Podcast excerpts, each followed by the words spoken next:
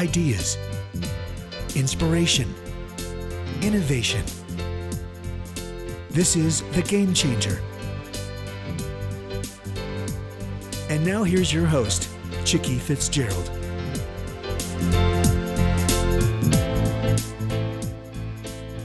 Good afternoon. It's Friday, September 19th, 2014, and it is a gloomy day here in Florida, which is not normal for us. Uh, but we have got a great show for you today, and uh, backed by popular demand is Holly Green. Holly, welcome back. Thank you so much. Thank you for having me. Well, I am excited to talk about your new book, but before we jump into that, for those uh, who weren't with us the first time we had you uh, on the show to talk about more than a minute, um, tell us a little bit about yourself. Sure. Um, I will tell you a little bit about my educational background to start because that's kind of what this book really plays to. Um, I always tell people to start. I have a BA in BS but and that's true but it's behavioral science and i have a master's of science in organization development my postgraduate work is neurophysiology so how and why do we think and behave the way we do at work and how and why do those other weird people we work with think and behave the way that they do and that's really kind of the sandbox that we played in with using your brain to win um, and we combine that with all of my experiences. I've run several companies, including the Ken Blanchard companies, um, a biotech startup called Lumed, and I've worked for some of the world's greatest companies. And I currently consult to everyone from Google and Arby's and Hilton and Hyatt to pest control companies and other small and mid-sized businesses around the globe. So we sort of bring all of those things to bear and really wrote using your brain to win to create application oriented things that each of us can do to visit and play with our brain and use it just a little bit more effectively in a hyper paced world. Well, and I love that because every time uh, my husband starts talking about technology, and he's he's about six six and a half years older than I am, uh, and and really for a guy in his 60s is is pretty technology savvy, but it frustrates him to death that we really are operating uh, you know fa- at a faster pace than we ever have and technology really hasn't helped that well, I always say technology is primarily the enabler of that speed. It really right. uh, continues to enable us faster, even though our brains are not set up to do that well at all. You know, it causes a lot of dysfunctional behaviors. Everything okay. from as you know, talking on our phone in the car, which is not a good idea. right. Um, to texting while driving, um, you know, texting even while walking, which we see about 30,000 hospital level injuries a year. Um, you know, people doing that. So it causes us to believe we can multitask when in fact we cannot as creatures. Right. We are just simply not constructed to do it. And so it's really interesting that there are all sorts of dysfunctions because of it and we know logically it's not a great idea to run into a meeting and nobody be prepared and not have an agenda and you know kind of waste an hour of our life and yet we do it time and time and time again instead of spending that 5 minutes maybe up front prep and make right. sure everyone's clear and do it well Right. Well, you start off this new book, uh, which is called Using Your Brain to Win in Today's Hyper Paced World and and the the book starts off talking about today's race and getting rid of distractions and we've just talked about a major distraction which is technology itself which is supposed to be an enabler but but yeah. what are the primary distractions that don't allow us to win in the way that we should be well it's this constant messaging that we're getting to run um, every every tool we've got every message we're exposed to from almost every sort of channel there is tells us that speed is more important even than our survival. So it's fascinating to me that we're constantly shouting at people to run from the moment they wake up until they go to bed at night, not to do it well, not to get it right, but just to run. And, and that cuts across everything. It cuts across everything we do.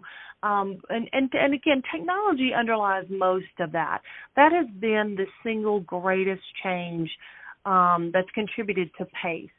But then we collude with it, right? And so I'll give you a great example. It's always funny to me, as you know, I do a lot of keynotes and um, speaking engagements around the world. And so a client will call and say, you know, we're bringing together our top 200 leaders. Some of them have never met one another. It's really critical they form relationships. And the first thing that people do as soon as there's a break is go to their phone. They don't right. talk to their colleagues. They don't share their wisdom or brilliance. They go to their phone and they check on things that, honestly, um, a survey in CIO magazine not long ago said that, you know, if we if we let our email go 24 hours, almost 80% of it would be irrelevant. It would go away. We wouldn't even have right. to worry about it. And so it's fascinating that we just collude with this in a thousand different ways um, to really move at a pace that's just not efficient or effective for us in any way, shape, form, or fashion. Well, and and in the beginning of the next chapter, which which really goes back to I, I would assume the physiology of things, the basics of how we think. You start out talking about how our brains are out to get us, and so if if half of us or or somewhere around half of us are introverts to begin with and our, you know our jobs have forced us into being extroverts mm-hmm. well then that retiring to our phone is is a completely normal behavior but but what other ways do our our brains sabotage us well you know we have a lot of assumptions um and belief what we call bubbles about the world and we're not set up to be logical or rational creatures. It's just, again, not how we're constructed. And so we make decisions primarily based on that initial, typically emotional, irrational response, and then we quickly move to proving ourselves right. And that means we screen out any data that says we're potentially wrong. And so you can, you know, you can look at I'll, I'll just use one simple statistic 87% of the Fortune 500 since 1967 are gone today. 87%. So, you know, wow. recent ones you can think about Blockbuster, Kodak, right? Pan Am, Washington Mutual, Hostess. And I can't find anybody who's willing to um, invest in Sears right now right? right? Radio Shack, Sears, you know, and it's fascinating because those were incredibly successful organizations with very smart individuals that worked there, but they got caught in that what we call kind of success syndrome of constantly proving what they'd done in the past and how right they were despite a preponderance of data to the contrary. Right. And this is one, this is a huge problem for us. It's a huge problem because we make assumptions that we know that we're right. And the more successful we've been at something in the past, the more these bubbles we have that tell us really what to see and what not to see in the world. Right, and you are so people, right. I just got off the phone with an investor not an hour ago, and we were talking about the major travel technology companies, which, if you consult with uh, hotels, you're probably familiar with the global distribution mm-hmm. system companies. And he was asking if I would invest in them because, you know, uh, two of them are already public and one is going back public uh, very soon. And I said, no. and, yeah trying to prove that what they have been successful at in the past is the right thing to focus on for the future, and their brains will not let them think any other way. Yeah, it is truly fascinating. You know, again, we we look at a Kodak and we say, "Wow, they led the U.S. stock markets for eight decades. They invented digital photography. They had all the data in the world at their fingertips. They knew things were changing. They knew what the trends were, and and it's not that they ignored them; they just disagreed with them, and so they discounted that information. And we right, do and the that funny thing is, their new CEO used to run a global distribution system. yeah, yeah, yeah. So it's a, you know, I, I um earlier this year, Nikon announced a whole new strategic direction, and they're now right. going to make medical device um, devices. And that, you know, that they may be a little too late to that party. Right. We'll see if they're able to really turn quickly. But you know that that's the kind of information that you want to act on. Is gosh, the world is aging. We're we're creating and developing more and more and more medical devices globally. Um, gosh, we have the plants, we have the equipment. Maybe that's something we should look at since people aren't actually purchasing cameras much anymore, right? And so, you know, you look at something like that and you go, well, that's that's pretty smart that they did that. Now, again, they may be a little too late to that party. We'll see. But you know, Kodak had the same information and chose to ignore it. Blockbuster right. had a lot more information than Netflix did, unquestionably so. A lot more resources. Right. You know, and instead they went and they hired the former CEO of 7-Eleven to make the big box experience great. Well, all the data in the world and all the trends said that's not what people wanted, but they were certain that that is what they wanted. Right. And and this just this plays out in every meeting we go into. Um, it it plays out constantly. You know, we get shocked when our largest competitor leaves us because we kind of took them for granted. We forgot, right, right. that we needed to constantly be re-recruiting them. Um, we forget to look up and look around, and that's one of the techniques that we talk is talk about a lot is about balancing the big picture and the details. The faster you run, the more you focus or over focus on details, the more you're to doing constantly. You're reacting, you're responding, you're to doing. You are driven by other things instead of you driving the right things. Right? And so we are always talking to clients about make sure you're carving out some time to subscribe to some trend watching services and there's so many of them that are free today. Yes and that you're you're just paying attention to what's going on in the world. You're actually having your team look at those publications, those industry magazines you have in your office that you swear you're going to read but you never really are.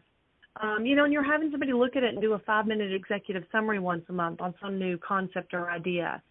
That you're looking at your competitors' websites, that you're taking advantage of your industry or professional association, you know, resources that they have to offer there's so many things that you can do that prompt your brain, even if it's just for a minute or two, to slow down just enough to look up and see right. what some of those changes are and consider them. Just consider them briefly in your go forward. Right. So, well, yeah, I love how. Mm-hmm. Go ahead. Go ahead. No, you finish. I'm sorry. I was just uh, that it's just one of the simplest techniques that we almost always teach right up front because your brain needs a diversity of data. Got it. Got it.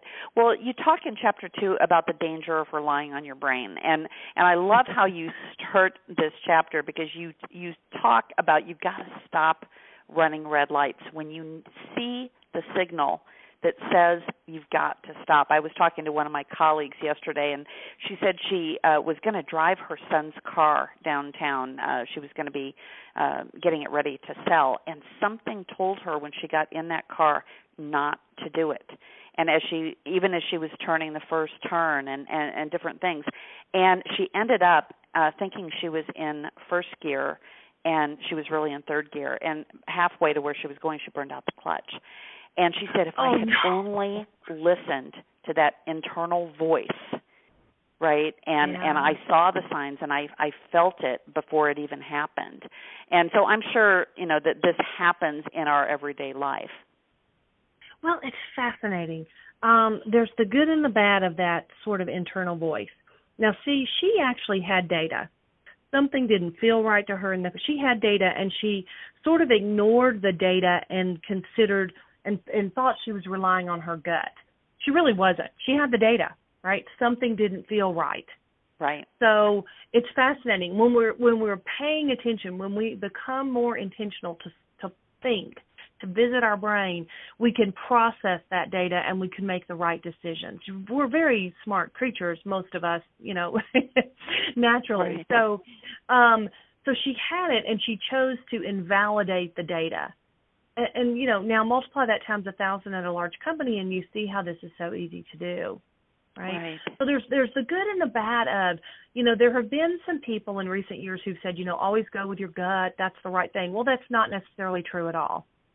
And in fact what i would tell you is always you know think about your gut and and did you develop your gut because you actually had data and you just can't put your thumb on it? That's different right? Right. Um and, and take a moment and just consider the data. Take a moment and consider because your gut does not always serve you well. Your gut, um, oftentimes, when it's not based in data, is going off previous assumptions, biases, stereotypes, beliefs that were formed in the past. Right, that's what I was going to bring up next. That assumption Mhm. inventory. You you say actually stop making stuff up.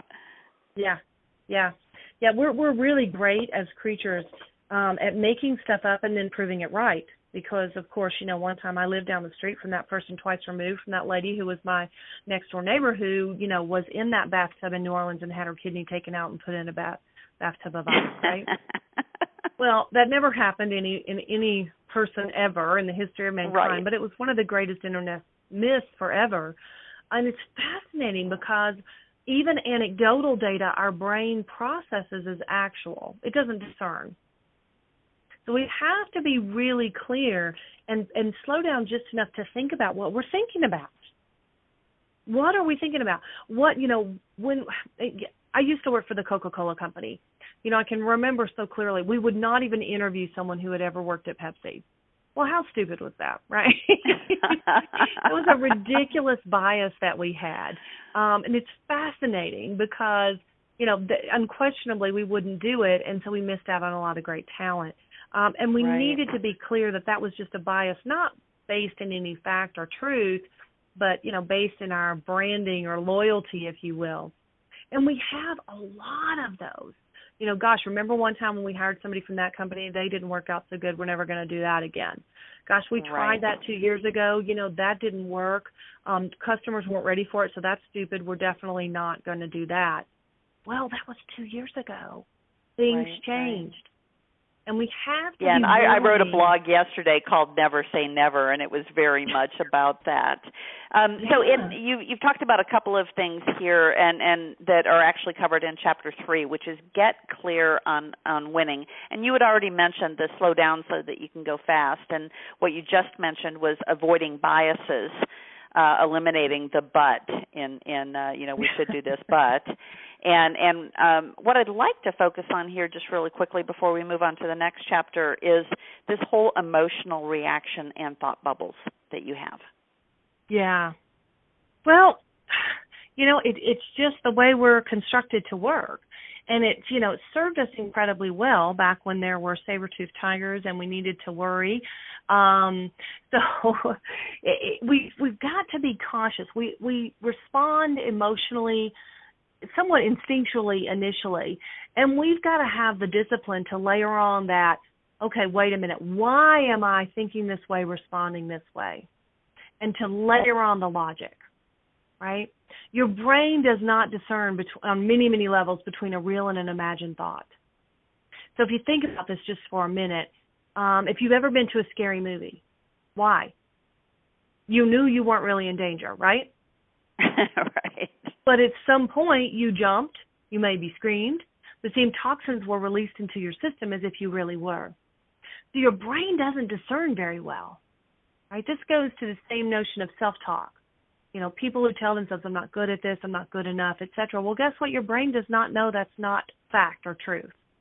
Right. Until you believe it, and it becomes true. Right? That's that self-fulfilling kind of self-talk, which is so insanely powerful.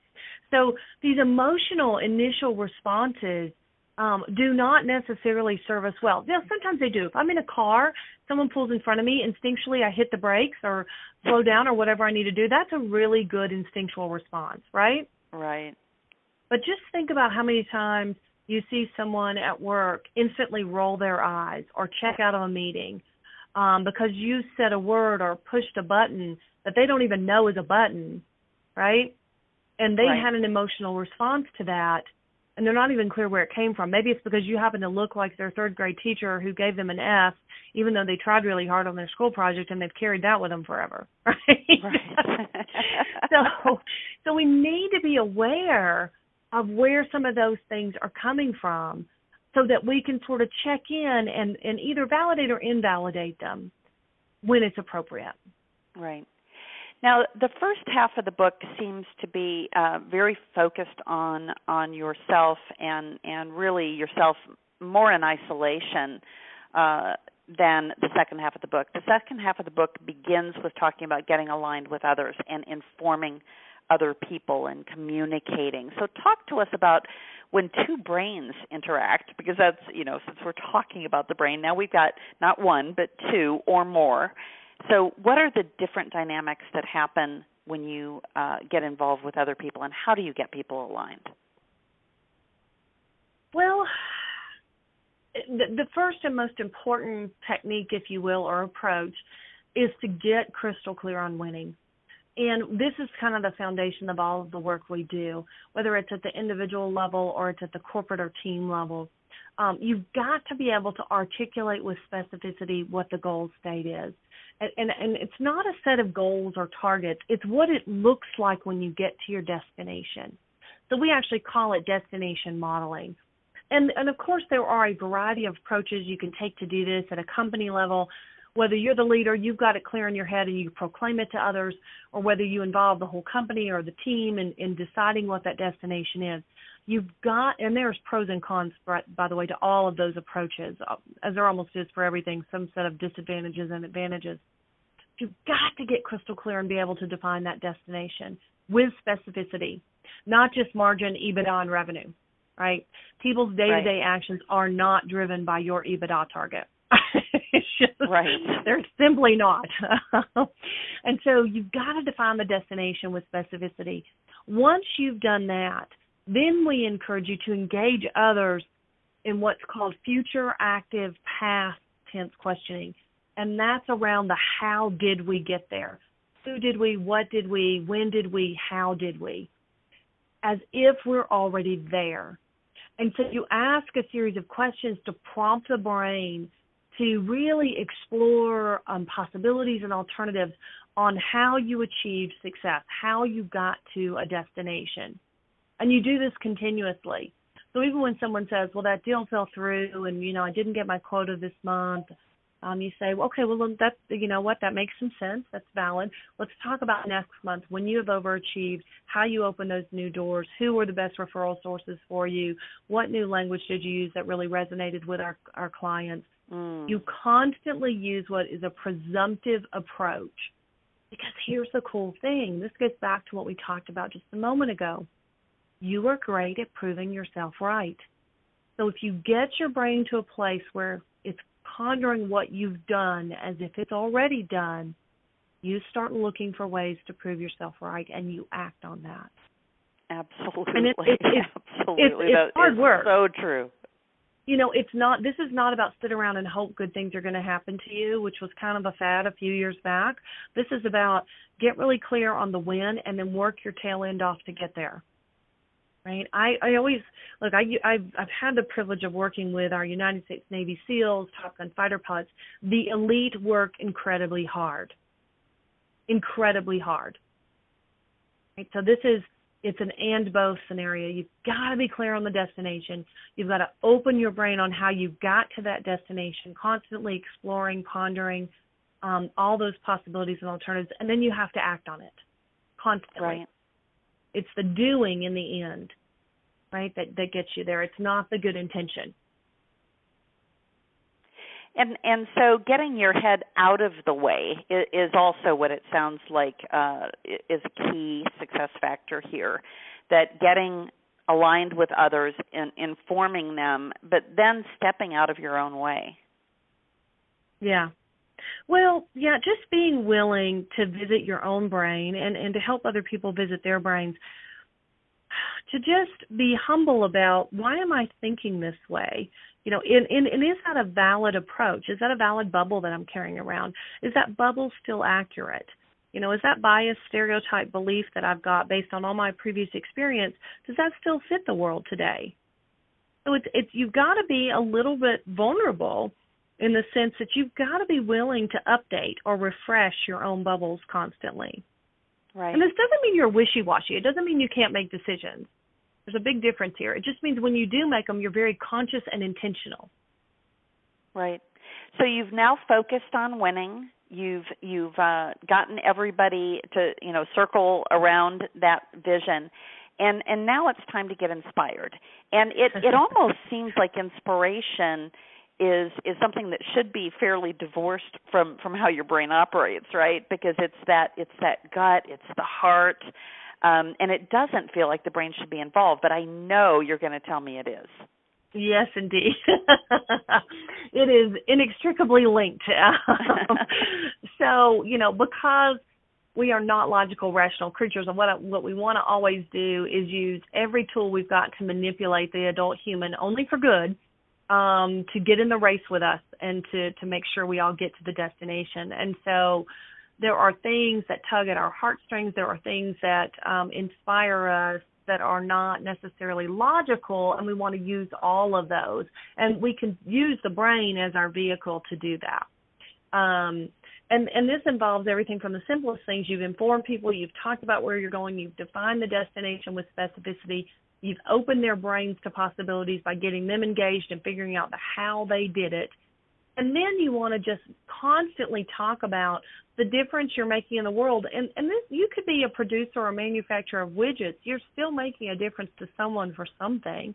This is sharing customer testimonials. This is, you know, um, sharing ways that you've helped people. Again, whether it's with a widget or whether it's, you know, some breakthrough technology that saves lives, in some way, shape, form, or fashion, we all have a need to be connected to that. So the inspiring is really about constantly sharing the story of the journey. And here's in at its core what it's really about and why the brain is so involved in this. Um, at our most basic as an adult human, our deepest instinct is to win. And if I've talked about the race we're in, I've, I've provided you the tools and the coaching and the feedback, and we're constantly talking about how we got there. I am tapping into that motivation that you have to win. No one wants to hang out with losers. No one wants to be on a losing team, right? And we all are going to spend more time working than probably anything else we do in our entire life. We want to win. And that at its core is why I can inspire you through your brain. Well, you know, Holly, I have uh, I have been trying to inspire the travel industry uh, to expand their focus for a number of years. I've been, you know, mm-hmm. like the lone voice in the wilderness. And a couple of years mm-hmm. ago, I wrote a book called Dare to Differentiate because I wanted because as you may know most most of our industry is run by men and I thought well they they can't help themselves if they're dared to do something. But now I see very clearly that differentiating was scary and vague and I am going to rewrite and update that book and call it Dare to Win because the the challenge was the wrong challenge to inspire.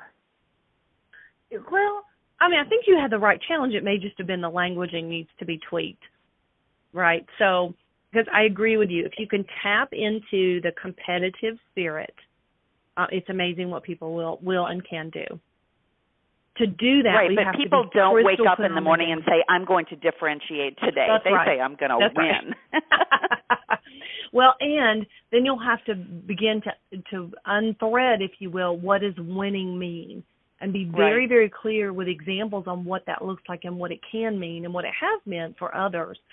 Um, right. You're absolutely right. I mean, it, it is fascinating. Listen, why else do we sit around and watch football on Sunday? You know, it's kind of stupid, but we love it. we love the competition. You know, we love the Olympics. We love. Um, right. we're, we're fascinated with sports. Um, so all of these things are just tapping into that sort of notion of being associated with winning and somehow experiencing it. Definitely. so I say Definitely. let's learn from all of that and apply it at work.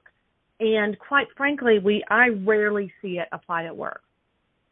And that's what got me on this journey about 15 years ago. It's what originally got me into neurophysiology is you know, I had a great degree, I'd gone to great schools, I worked for great companies, and I walked into meetings and thought, "Huh, these people didn't read chapter three of that book clearly. Right? why why are they acting so strangely? Why is it so ineffective? Right. Um, and and so we have to learn to play to things that work with us to manipulate for good, to do the things that are good, um, and and stop stepping back and trying to be logical about some of it. Right? I mean, I don't know how many times you've ever gone to a meeting where there was an agenda and over half the stuff never got talked about. People were not prepared and right. you know it, it we cut conversations short we didn't have the depth of conversation we needed nobody took notes there was no follow up well that's logical. Right? Well why do we perpetuate those sorts of behaviors?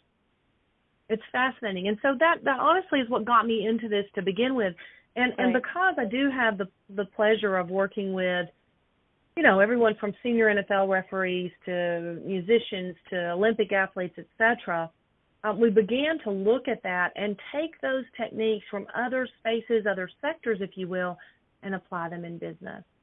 Right. Well, I love chapter six because this is what you've just been discussing this getting that ongoing engagement.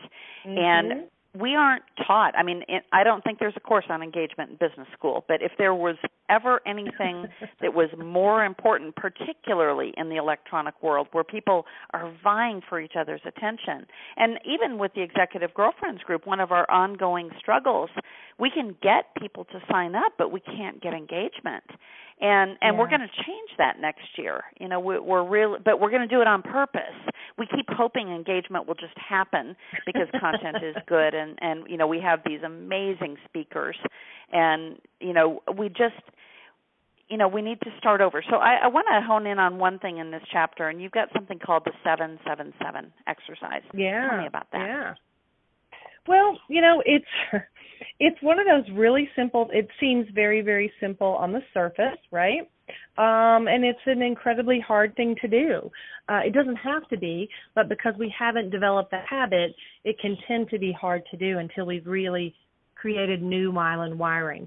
And by the way, that's the only thing that we know of today about the brain that creates sort of that instinctual quick go-to response is the thickness of the myelin wiring. And the only thing that creates the myelin wiring is practice, having done it, right? So this is why we can often go to the learning sessions or listen in on great material or read content and then not do anything, right? So when you think about 777, it's really seven minutes. That's it. Just seven minutes. And think about the next seven days and what you're going to do, and then seek at least seven points of feedback on that behavior. You have to practice new behavior.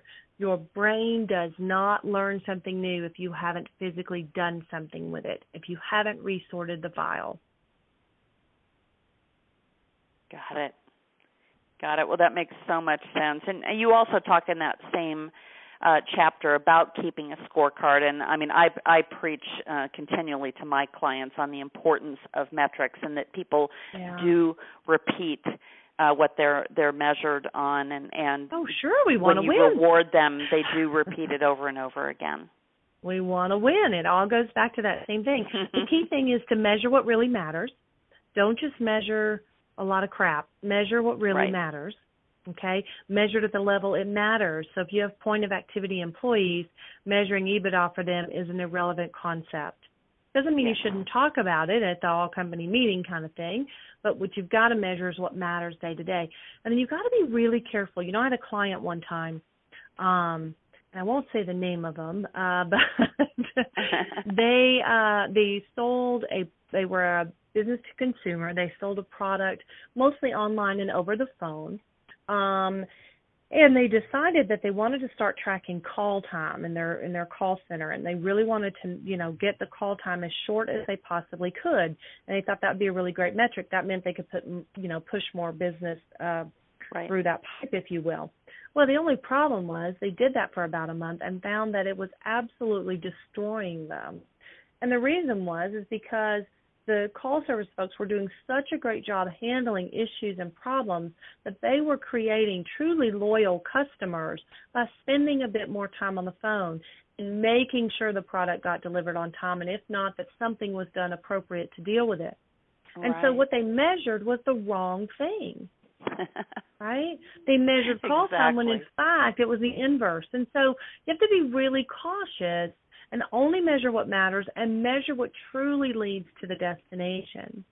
And then remind people of, you know, I always say obsessively, relentlessly about that because I'm right, going to forget. Right. No, and I, I have seen exactly that. I was just I gave a, a webinar to the investment community on Wednesday about the travel industry and was talking about hotels uh, you know, who are trying to push consumers to buy directly from them, and they're offering mm-hmm. the absolute lowest rate if you'll come to us, and then they wonder why their profits are diminishing. It's like, wait a minute, did you not think this all the way through?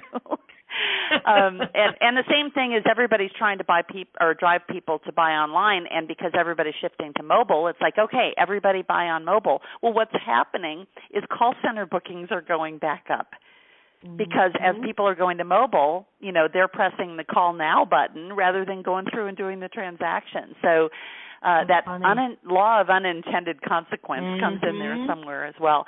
So the last chapter, Holly, is is about winning every day, and I can't think of a better way to end our call uh, than really talking about what what does it take to develop that winning mindset.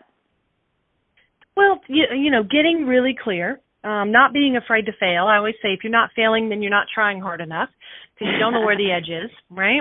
Um, Right. That doesn't mean fail big. I always fail, you know, fail small, fail fast, um, Right. fail early, get it over with, right? and you've got to just start. You've got to take a single step. You've got to move forward.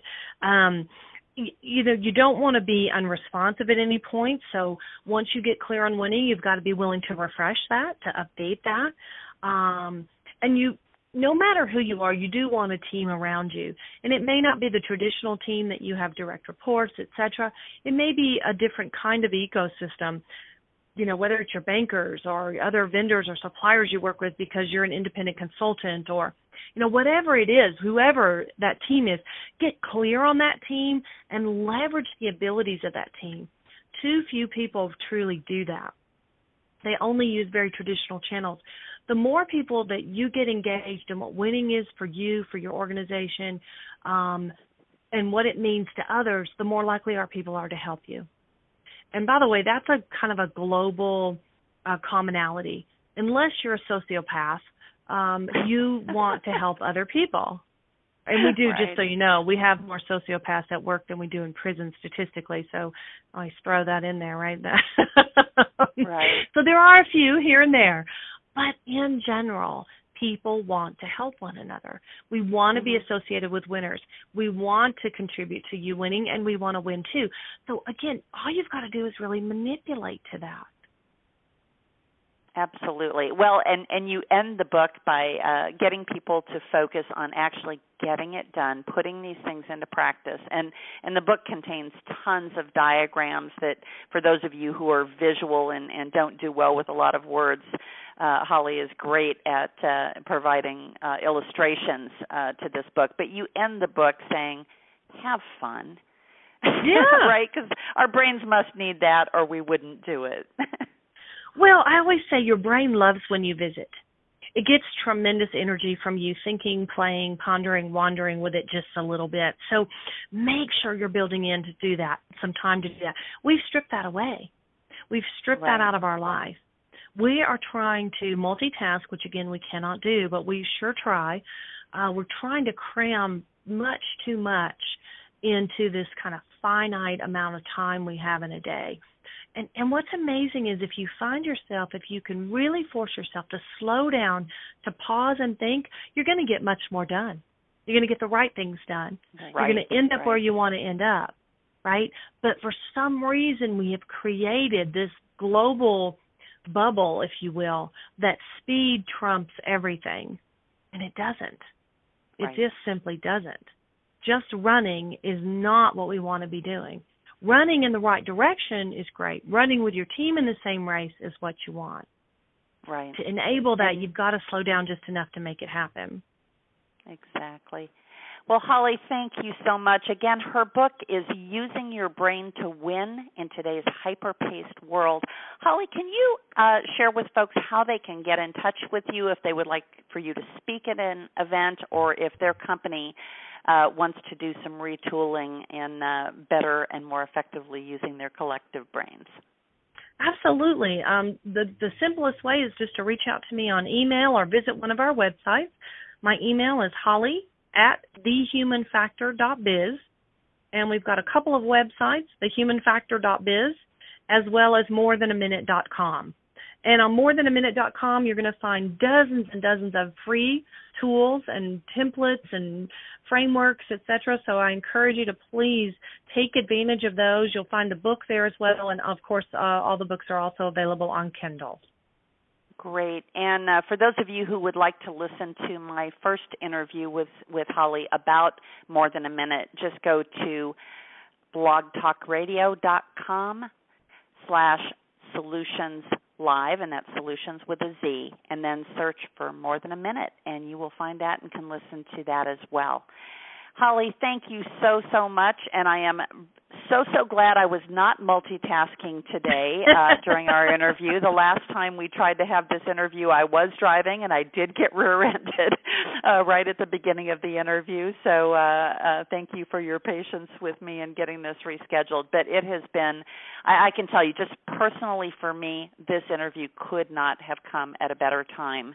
Uh, because I'm involved in a venture that I'm really trying to to shape it moving forward. And I think that uh, just the uh, example of how to frame um, the story, and instead of writing a business plan, that destination sta- statement, and looking back at you know how did we do it? When did we get it done? What yeah. did it look like? I love that. And i can tell you i am going to sit down this afternoon and write my destination statement Oh, how fun! I'll, I'll be excited to hear about it. It's hard to believe that it was five or six years ago when we first met and talked about the first oh, book. And no, oh my goodness I gracious! know it has gone by. We we just celebrated the six year anniversary of the Executive Girlfriends Group, and I think I might have interviewed you uh, just when I was doing my Solutions Live radio show. I don't remember. Uh, but yeah, it's been a fun ride. I've done over 400 interviews with just the most amazing authors, and I always get the biggest kick when I go to the the bookstore and I stand at Barnes and Noble in front of the the business bookshelf, and and uh, I'm able to point out all the people I've interviewed, just you know, if only to myself. but uh, again, See? thank you so we much. all for like to be with Friday. winners. yes, we do. We do, absolutely. Well, Holly, thank you so much. And at this time, I'm going to turn off uh, the recorded portion of our call. And Holly, again, uh, just have a super weekend. Thank you so much. You do the same, and thank you. Keep me posted on this new journey for you. I'm, I'll be anxious to hear how it goes. Absolutely. You've been listening to The Game Changer Ideas, Inspiration, Innovation with Chickie Fitzgerald.